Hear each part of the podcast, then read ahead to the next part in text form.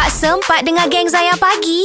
Jom dengar sekarang. Ya, terima kasih ya kepada terus uh, yang bersama kami uh, dalam uh, Zayan Pagi Tadabur. Alhamdulillah. Hari ini kita pilih surah Al-Kahfi ayat 28, 29 dan 30 bersama dengan Ustaz Izmin Faris. Oh. Tadi soalan kita tergantung Ustaz. Salah satu cara uh, untuk kita kata Bantu, eh. Tunjukkan solidariti, uh, ya. membantu Palestin ni. Ah. Sebab kita jauh. Yalah. Jadi ramai yang cuba uh, boykot. Uh, kata boykot ni boleh jadi satu instrumen penentangan kepada Israel. Banyak efek tu wi. Usaha ini ada segelintir eh? orang yang pandang remeh. Ha, alah setakat boykot yang apa benda boleh tolong. Ha, pun. apa efek dia pun? Ha, apa pandangan Ustaz? Kalau tengok sejarah, bukan sejarah lah, tak jauh mana pun. 11 selepas daripada 98 diambil oleh Israel, tanah Palestin ini, pernah berlaku satu boykot besar-besaran uh, yang dipanggil sebagai uh, negara-negara Arab ni. Hmm. Maknanya negara-negara Arab ni dulu pernah memboykot satu masa dahulu Israel sehingga menjatuhkan ekonomi mereka berbilion-bilion. Tapi pada ketika itu naik balik dengan sebab uh, adalah uh, isu-isu di belakang tu menunjukkan bahawa mereka support balik, naik balik akhirnya mereka kembali balik seperti mana sekarang ini. Uh, uh, mereka uh, uh. ekonomi naik-naik dan seumpamanya. Tapi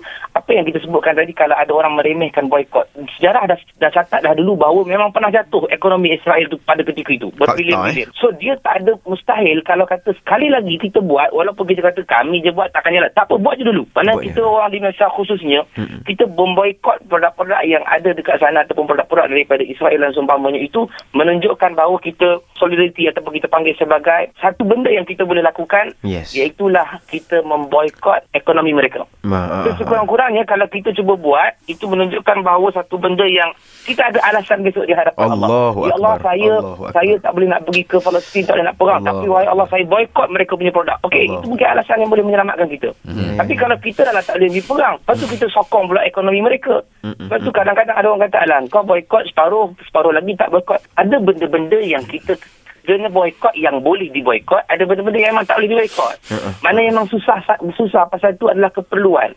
Contohnya macam mikrofon, sistem, kadang-kadang kita pakai uh, benda-benda yang mesin. Ada orang tak nak pergi hospital, kata pasal apa tak nak pergi hospital? Oh, tu Yahudi punya, tak nak pergilah. Lagi sakitlah kita, matilah kita. Kan? Menunjukkan bahawa benda yang tak boleh kita nak elak, itu terpaksa nak buat sebab apa. Tapi kalau benda-benda yang boleh elak macam makanan, minuman, boleh elak kan?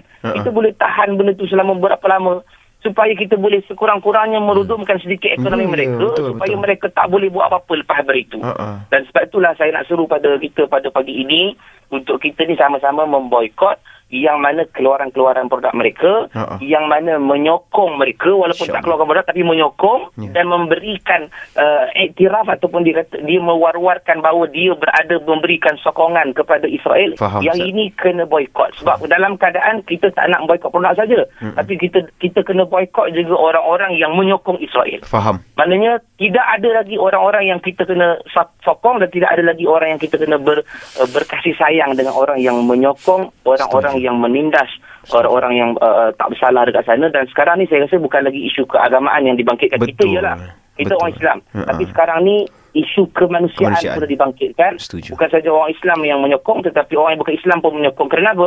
Kerana budak-budak yang tak bersalah hari ini direkodkan 3000 lebih kanak-kanak dibunuh tanpa Mhm. tanpa sebab. Ah yang ni yang perlu kita berhati-hati. Kalau tak ada perasaan lagi empati, tak ada lagi perasaan untuk boykot, saya tak tahulah sampai bila kita akan jadi macam ni dan apa alasan kita di hadapan Allah. Allah. Kita harap-harap kita selamat di hadapan Allah besok dan kita doakan Amin, juga amin. mudah-mudahan selamat sahabat-sahabat kita, saudara-saudara kita di Palestin insya-Allah. Allah. InsyaAllah.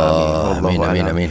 Ustaz Izmir Faris Jazakallahu khairan kathira Semoga Allah panjangkan lagi umur Ustaz Untuk memberi manfaat pada kita semua Kongsikan benda-benda baik InsyaAllah Ustaz Semoga Allah memberi perlindungan kepada Ustaz Ustaz Terima kasih banyak Ustaz InsyaAllah. Sama insya-Allah. Assalamualaikum warahmatullahi Waalaikumsalam warahmatullahi Allahu Akbar. Itu eh? Ustaz Izmir dah ingatkan kita. Kalau kita yang macam tu pun Boykot yang semudah-mudah Benda tu pun kita tak boleh nak buat. Macam mana kita nak jawab depan Allah nanti? Kan? Ini sekarang isu kemanusiaan Bukan pasal isu agama je tadi eh? Wallahu a'lam.